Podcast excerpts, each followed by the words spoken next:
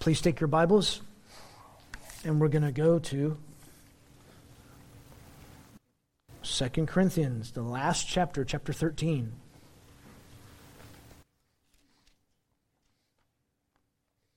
Second Corinthians chapter 13. Oh, yes.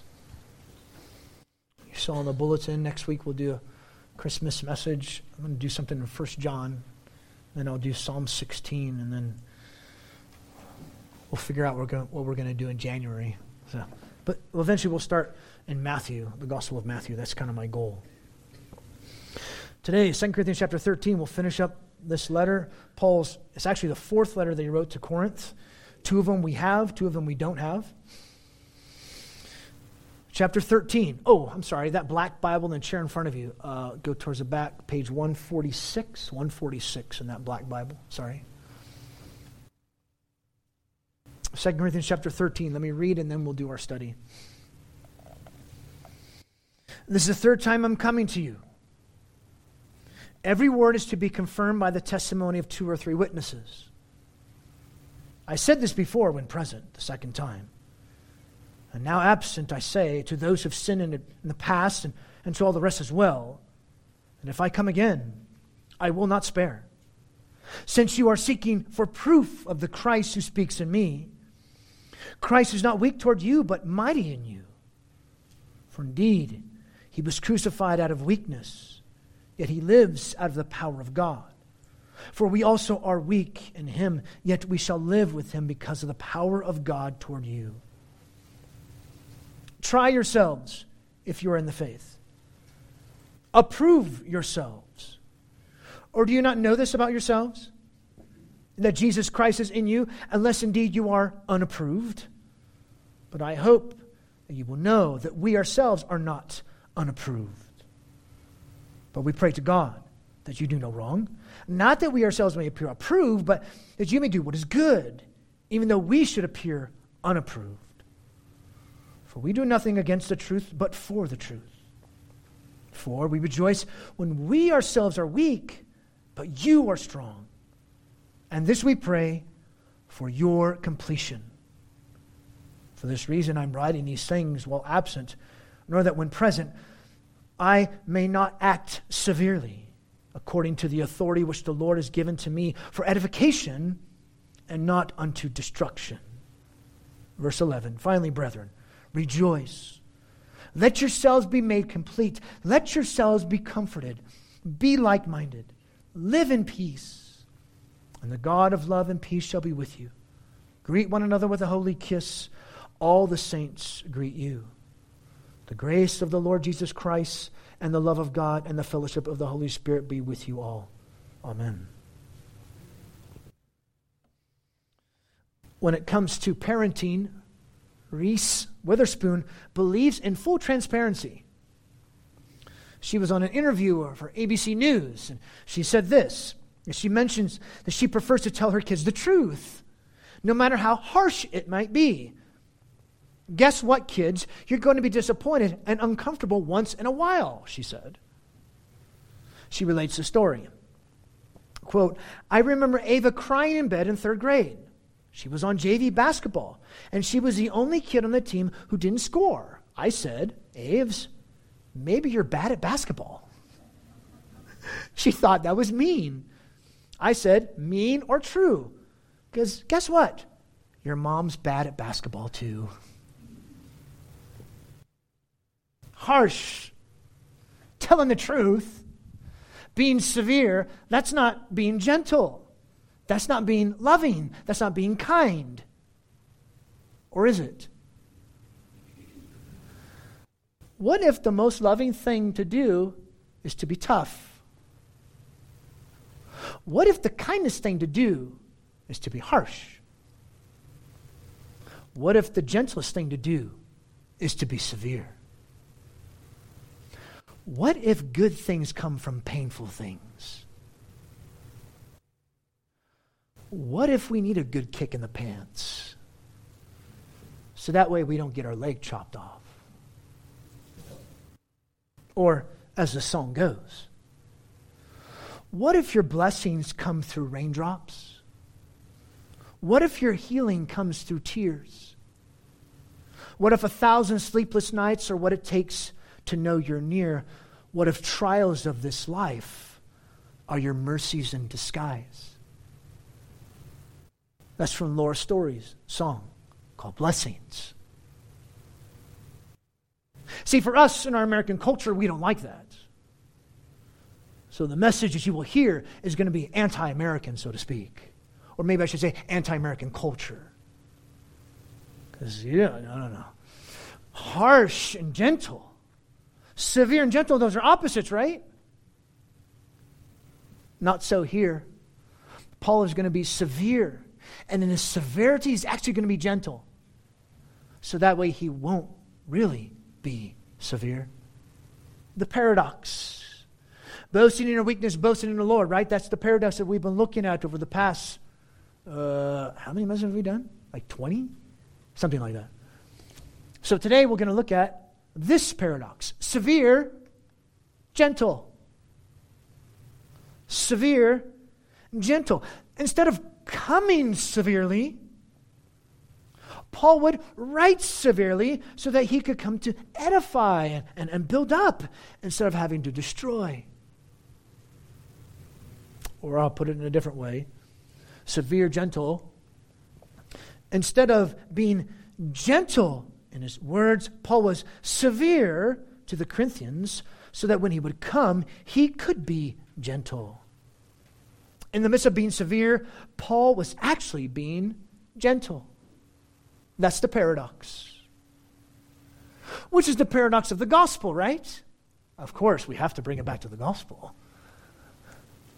Our relationship of love and communication with God came at the expense of the death of his son. The kindest thing for God to do was to bring severity upon Jesus. As you read, but the Lord crushed him severely. And Jesus has been severely crushed, and that has happened forever. He will forever be like this. He will forever be the God man. Forever we will see the severity, the harshness, the toughness of God. Because when you would look on Jesus, you would see that that should be me. I should have been dealt with in that way. You should have dealt severely with me. You should have been harsh with me, and yet you were harsh with your son so that way you can be gentle with me. You see the paradox? God showed his glorious kindness by the glorious severity in the cross. Jesus suffering and dying for us. God's grace or power is seen most clearly not in the best of times, but in what seems to be the most severe times, the most painful times in your life, the harsh times. And yet, God's not being harsh with you. You want God to be harsh with you? He'll send you to hell. That's being harsh. You want God to be severe with you? He'll send you to hell. That's being severe. But He's not.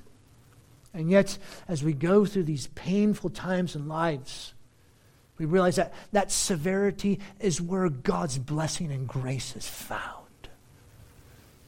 And Paul's desire, he wanted to bring this contention with the Corinthian church to an ultimate end. So he threatened to use severity, but yet he appealed to them to judge themselves.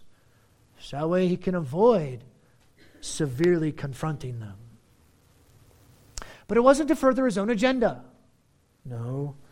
Paul's main concern was the healing of their relationship and for their wholeness in Christ. That's what every pastor wants for God's church, for God's people. In short, he preached the gospel to them again. He was ready to preach it with his conduct by confronting them. You're going to see how Paul, he asserts the authority which is given to him from the weak, crucified, risen Lord, the Lord who's the power of God displayed in weakness. So let's walk through the text. First, we have the threat of a severe presence. Look at verse 1 and 2. This is the third time I'm coming to you. Okay, what were the first two? The first was the founding visit. The second was that painful visit. Well, it didn't go very well, remember that? And now it's going to be the third time. But now it's a legal issue. It's going to be a church discipline visit, or it could be, which is why he cites, quotes Deuteronomy chapter 19, verse 15. Every fact or word should be confirmed by the testimony of two or three witnesses. Okay, well, who are the witnesses? What, what does he mean by this? There's different views. It could be him and the associates, it could be himself, the Corinthians, and Christ. I tend to think he means the three visits. So, whichever view you might take, this matter needed to be resolved. Paul's authority as their apostle, to embrace them as their apostle, to embrace him as their pastor. That was the issue at stake. And notice every fact is actually the Greek word rhema, which means word. What was said. And now, what he says in advance of his final visit that he was a legit apostle rested on the spoken word, the gospel, spoken out of his weakness and faith. That's what he means. And it's this word that they were disobeying by not embracing Paul as a true apostle, their true apostle. This was the heart of the conflict. This was the issue. This was the problem. And notice what he says in verse 2. I said this previously when I was present the second time. That second painful visit uh, didn't go really well. He says it here again. If I have to come a third time, I will not spare. This is pretty strong language. Paul's not messing around. Severity would come with it. He would come with a rod upon his children. And the entire church was guilty. Remember, he's talking to the entire church, not just to the opposition. Well, what was he going to do? He doesn't say, and we don't know. Uh, was he going to tell this these super apostles? Was he going to tell them to leave? Was he going to kick them out? I don't know. Was he going to tell the church to come together or disband the church? We don't know. Now, from later references, it seems like Corinth did repent, but we just don't know what Paul would have done if they did not. But in any event, we see here Paul strongly asserted his authority as their pastor. And since sufficient warning was given, punishment would come. And he would have to be harsh in the use of his given authority. That's where we come up with that point the threat of his severe coming. Well, why would he have to threat this? Why this threat? Look at verse 3. Since you're seeking for proof of the Christ who speaks in me, they sought proof. There's going to be a play on words here, so keep that in mind, that word proof, okay? They believed he lacked it. They believe Christ didn't speak in him. He was weak. He was a loser. He was nobody. He didn't wazzle and dazzle people. Christ had not spoken in him because of his weakness, his feebleness. Thus, he had no authority, he had no power. Well, notice what he does. At this point, he brings up the reality of a weak presence. Look at what he says, the next part of verse 3. Christ who speaks to me, Christ who's not weak toward you, but mighty in you. Christ was not weak toward them. Christ was mighty in them. Well, well, the question is, how?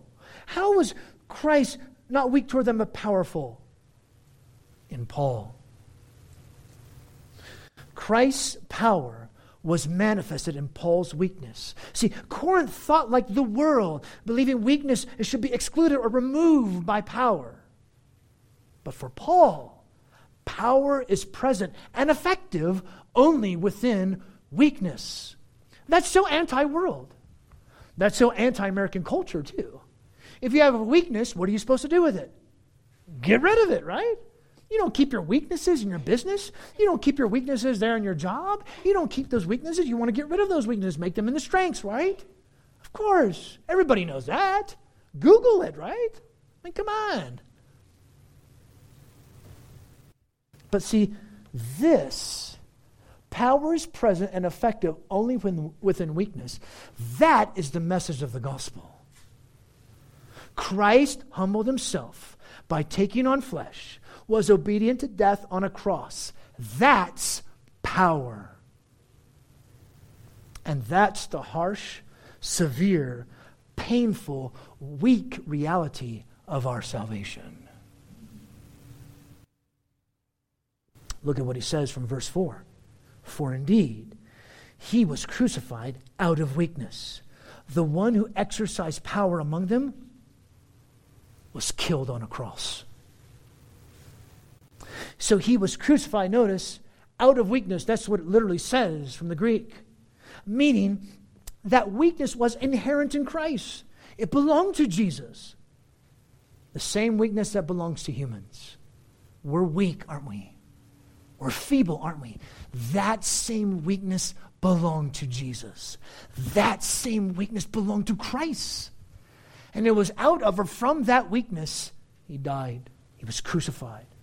But into this weakness Christ has entered, and out of weakness Christ was crucified, and yet he lives out of the power of God. Look at what he says in the next part. Yet he lives out of the power of God. Christ, or excuse me, God exercises saving power in Christ, the God man. So as weakness was inherent in him, so God's power was inherent in him. So here's the crux of the issue the Corinthians believe that where power existed, weakness should not be present. We want to gain power and rid ourselves of our weaknesses, right? That's what we want. We just said that just a few moments ago. To make strengths out of our weaknesses, even to destroy our weaknesses. We don't want to admit those weaknesses. But the gospel teaches the opposite. God's power is present and operative only within weakness, says one writer. God's power overcomes our weaknesses without removing our weaknesses. Well, how do we know? Jesus still has the nail prints in his hands, and he's still human. He still shows his weakness. He still shows the severity of God. He will always be God man. Think about, think about that statement. Jesus still has the nail prints and still is human. He will forever be the embodiment of weakness. He will forever be the embodiment of the harshness of God. He will forever be the example or display of God's severity. Forever. And I understand. He has a glorified body. I understand that. But it's still a body. He's still human. It's a glorified humanity. He will always be God man. Think about that. Forever we will worship the one who will forever be displayed as weakness, as severity, as the harshness of God, so that we can get kindness, so that we can get love, so that we can be shown grace. You understand that? Does that make sense to you? Now think about this. Only in affliction does comfort and mercy spring into action, so that we may know God's saving comfort. Well, why does God do this? Why does God not remove weaknesses? To save us from our addiction to and worship of power. We have an affection, a desire for power. We want that. We desire, we crave power. We crave it as humans. That's why God does not remove the weaknesses. That's why He doesn't do that. That's why power is effective only within weakness. Because that's where God's grace, that's where God's power comes into play. And since God's saving power is gloriously seen in the death of Christ at the cross, God brings to nothing human affection for power. In other words, God saves us from ourselves. Notice he says this next part in verse 4 For we are also weak in him, yet we shall live with him because of the power of God toward you. We're weak in him. Just like Jesus, Paul's weaknesses remained. So he participated in Christ, in that he shared in Christ's weaknesses, but he, he would also live with Christ. Christ's power was inherent in Christ, but not in Paul. So the need was to participate, was to share things in Christ, because all things are operative in Christ. And notice he says, toward you. The end of verse 4 toward you, church. God's power is directed toward the Corinthians too. Thus, Paul's salvation and Corinth's salvation, they coincide together. They're bound together. I'll put it a different way. This is kind of weird. Paul could not be saved without the church, and they could not be saved without their apostle. Amen. It goes together. Because they boast in one another. They boasted in one another of the work that God had done in them. Paul's whole life was a vivid display of the gospel. That's why every true pastor who loves God's church is a vivid display of the very gospel he preaches and the gospel that they believe. I am a visible sermon to you. All the accusations, all the struggles, all my weaknesses, everything. I'm a living display of the gospel. I'm the embodiment of the gospel. And I would even go as far as to say this not just me, but my family as well. We have been the embodiment of the gospel to you as a church. This is what we have been for 12 years. We've been this to you. Because every true pastor is this. And the salvation that we have as a church, salvation that we have together, we're bound together. At least of what it should be. And now notice what he does. He changes things. It's like he he turned the tables on them. The severe, gentle challenge, self approval. Look at verse 5. That's why things change. Try yourselves, if you're in the faith, approve yourselves. You see, he says, so he's saying to them, Christ has spoken to me. I'm your true apostle. I'm your true pastor. The proof is here. Now, you as a church, are, are, are you approved? And notice he says, try to see if you're in the faith. When he says the faith, he's talking about the content of faith or the faith that is believed. So, are, are you approved? The faith is born from the gospel by the Spirit's work in the heart. It arises from God's power, not from man.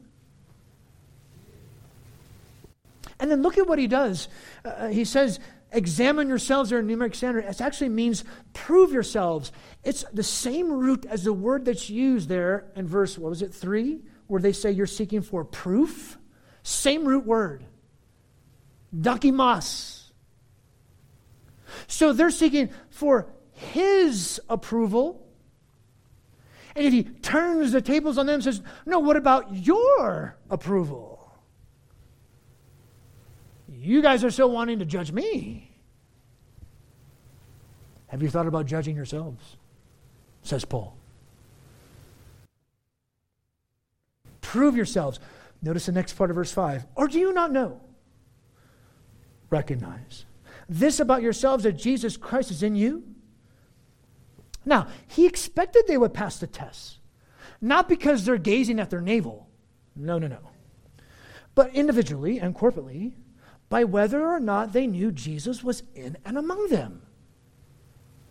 See, being in the faith equals Christ in and among them, the effect of God's work in them. Well, what's the next question? Well, how do we know if God's work was in them? How do we know if God's work in them had cause and effect? Power within weakness, righteousness within sin, life within death, comfort within suffering. It means we surrender. We surrender our dreams of earthly power and glory. We embrace the harsh severity, suffering, painfulness of God instead of power. Here's another thing that blows our minds. Think about this. Conforming to Jesus is suffered. It's not achieved by discipline or devotion. Discipline and devotion helps us by reminding us in the midst of our suffering, weakness, and feebleness of our frailty and morality, mortality, excuse me, and of our desperate need for Christ, God, and the Spirit. In other words, I'll put it like this just because you read your Bible and pray, that doesn't necessarily mean anything. Conforming to Christ is suffered.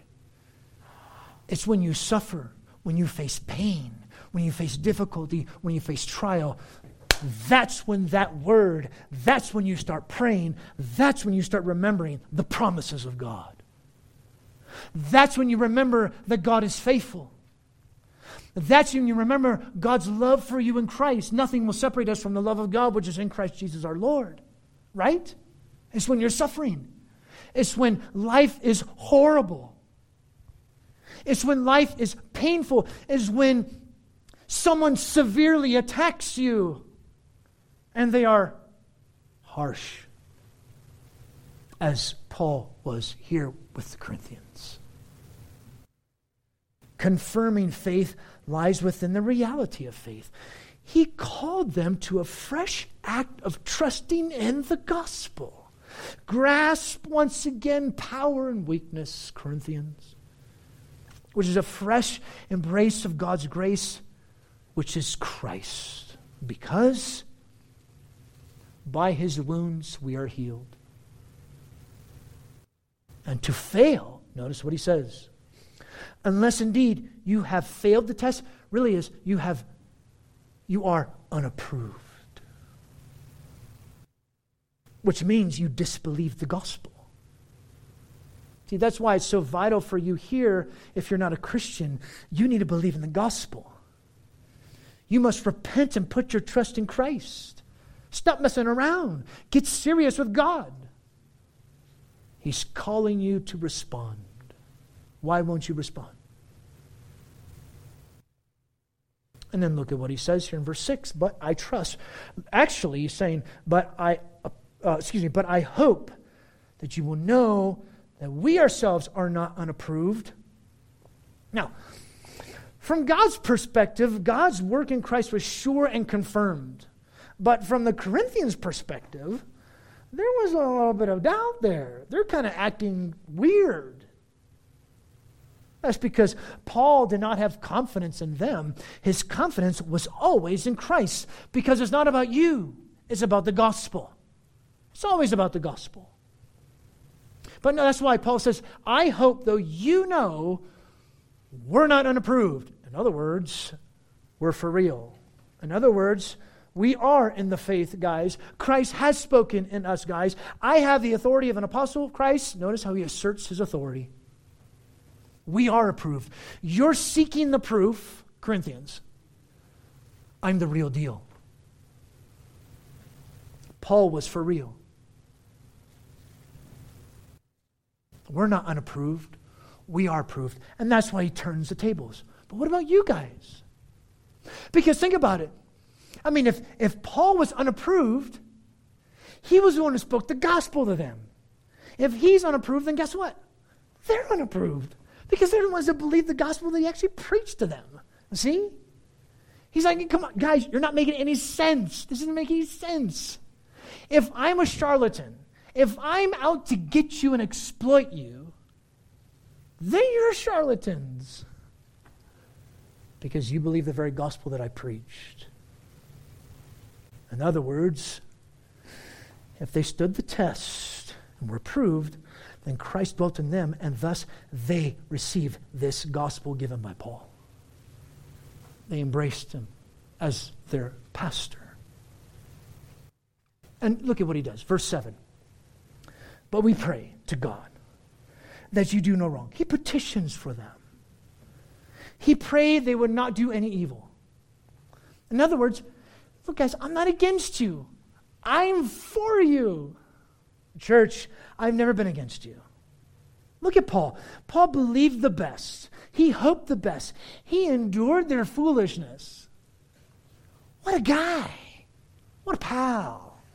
What, a, what an apostle. I mean, what a challenge for us that we would believe the best about each other, hope for the best for each other, and endure each other's, dare I say, stupidity. Do we do this as a church? This was Paul's attitude with Corinth. And they were horrible. They treated him like trash.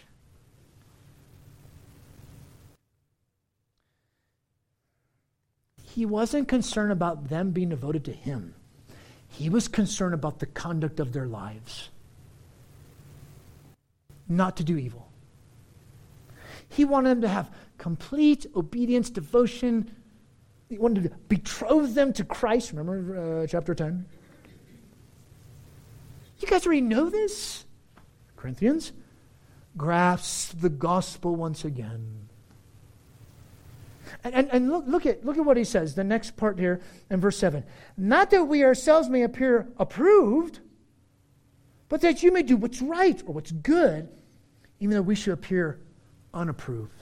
See, he's saying, This is my mission simplicity to Christ, your devotion to Christ. Yet notice, he's willing to make an exchange. He'd be happy to trade places with them. He'd rather that they do good so that they, he, excuse me, he might be the one who appears to be unapproved. What's he doing? What's he saying? If they would mean he'd win the Corinthians for Christ and the gospel, then he's ready to lose in this contention. He was ready to be made the sinner so they can be righteous. That's what he's ready to do. Again, Paul was the living display of the gospel. This should be the attitude and mission of every true godly Christ fearing pastor. This should be my attitude towards you. And look at what he says.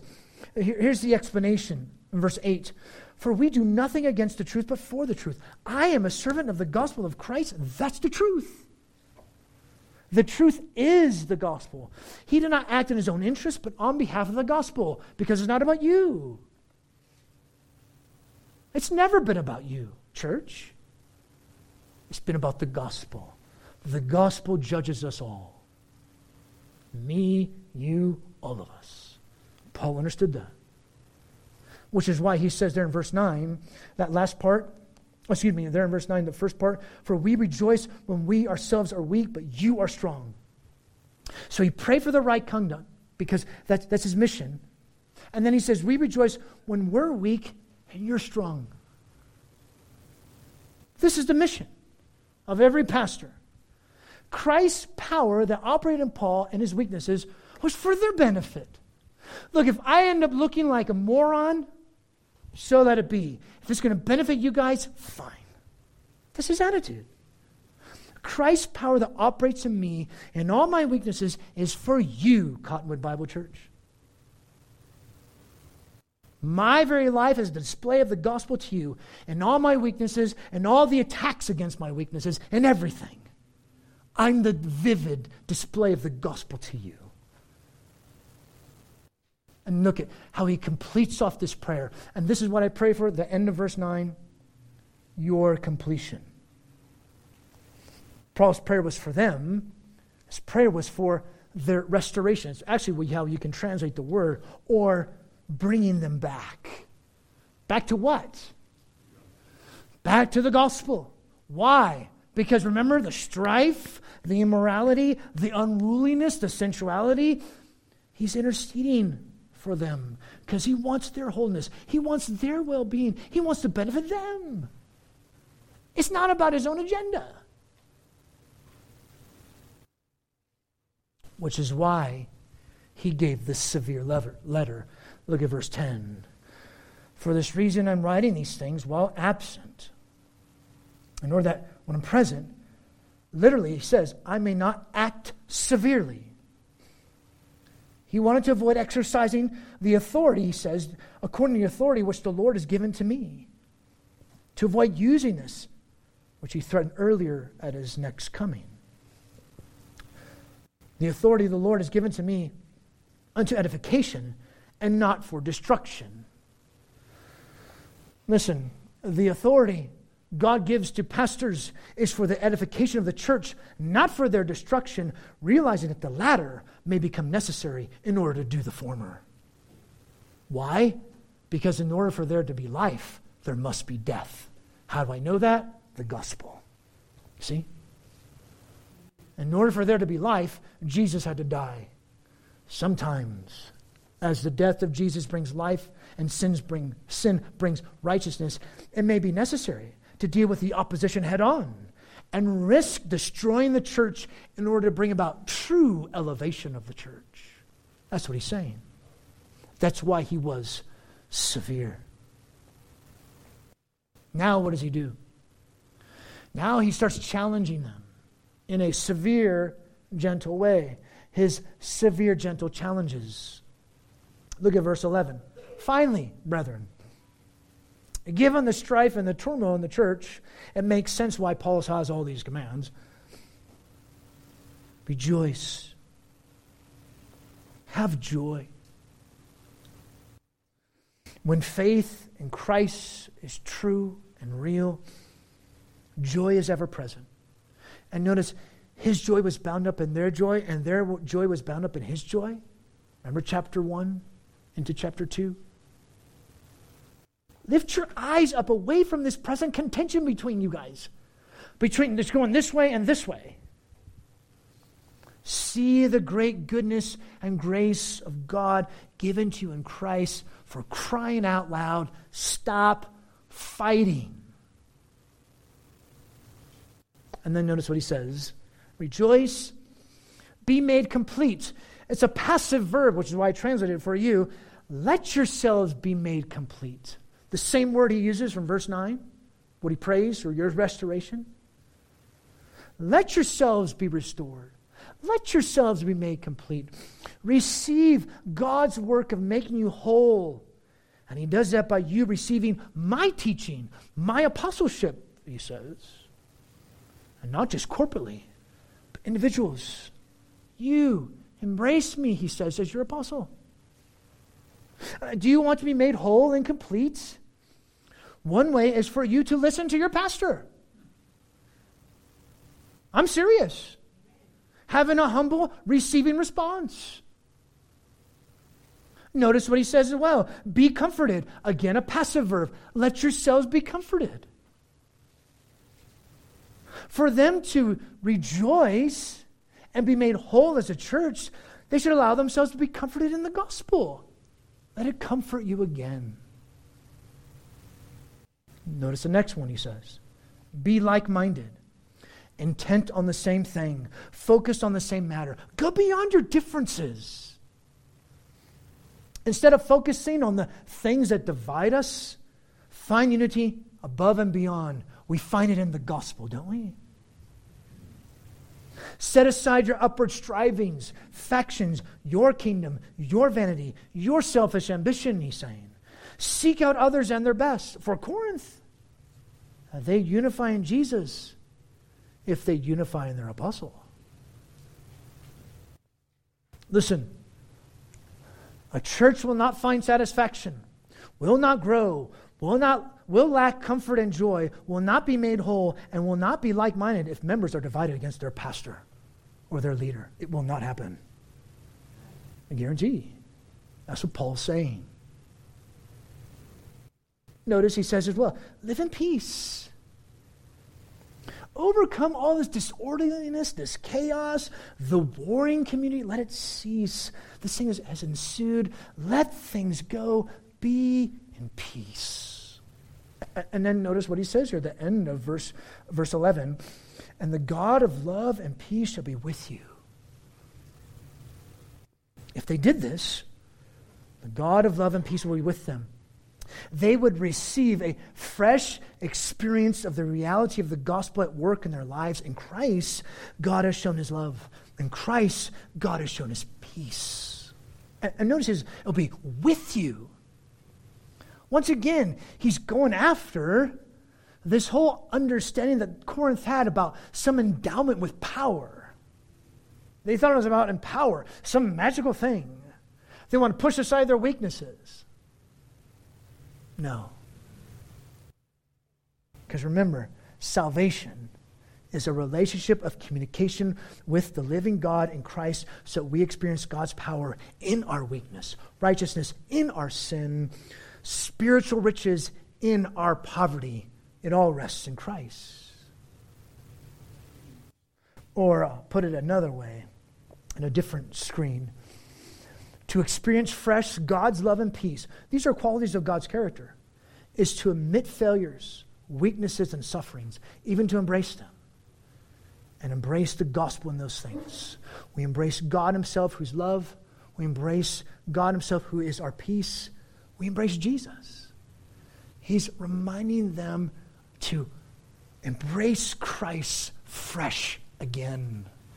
You've forgotten, Corinthians.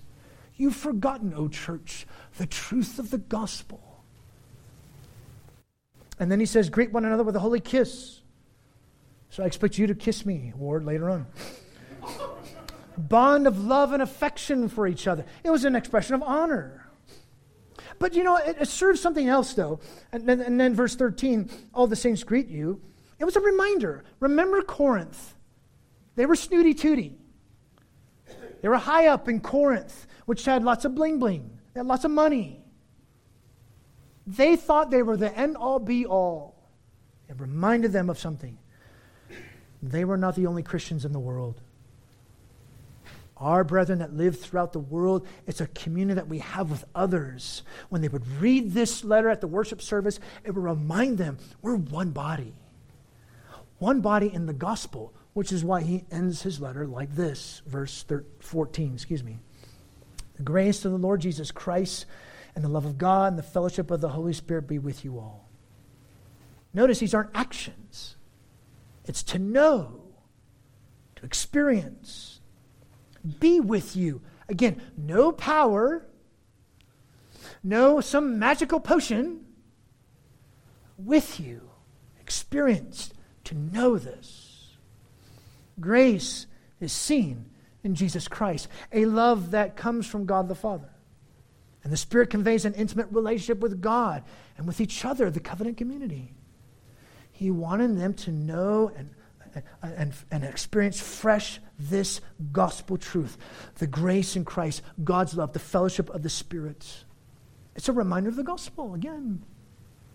Salvation is about God communicating in a love relationship with humanity where we have communion with Him, the giver, through the severity done to our Lord, through the harshness.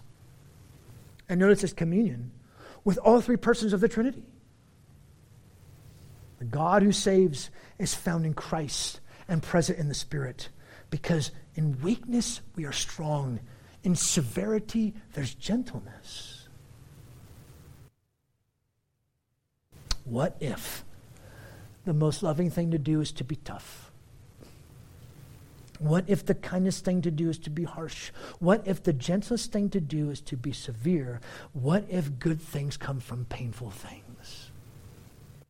Do not underestimate how God works.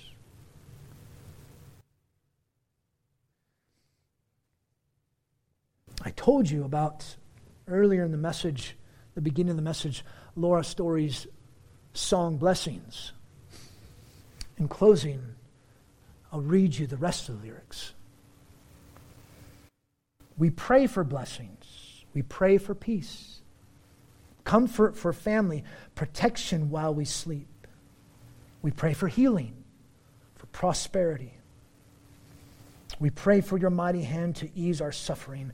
All the while, you hear each spoken need, yet love is way too much to give us lesser things.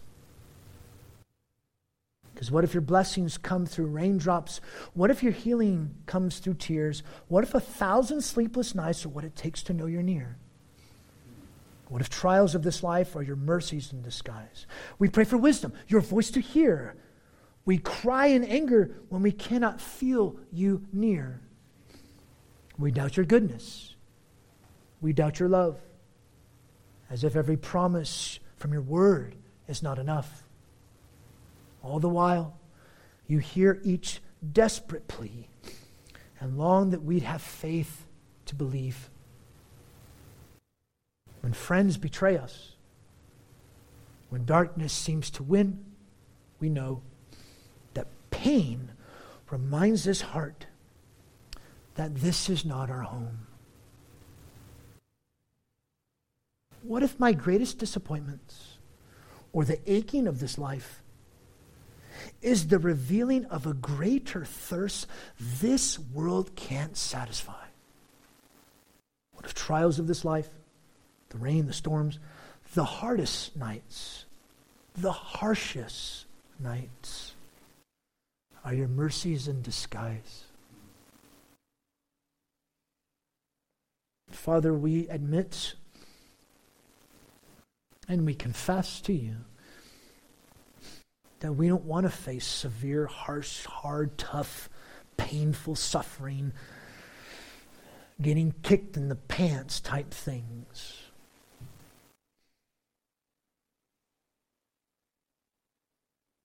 We've become so acclimated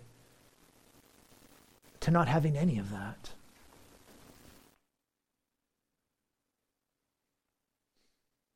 And yet, the reality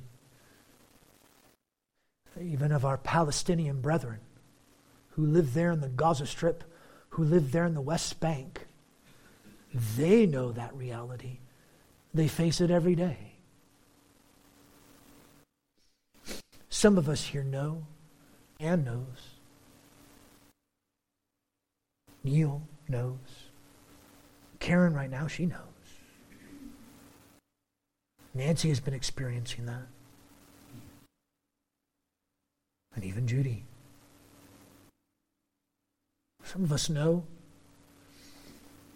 the severity that's there, the pain that's there, and yet you guide us. Not in a law direction type way, but in a fellowship with you, communion with you. a relationship with you. We have that, Father, with you through the Lord Jesus. Oh, help us as a church to embrace one another, to love as you love us in such severity. Not that it's an excuse to be harsh with each other, but it's a way for us to minister to one another, even in the midst of our weaknesses.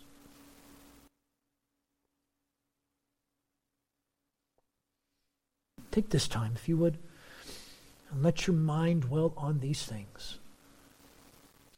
Ponder from ponder in the Word, ponder what we've seen in the Word. And after a few moments, we'll, we'll worship in our giving, worship singing two more songs, prayer. Let this be a time just you and the Lord and and let this truth seek, sink deep into your soul.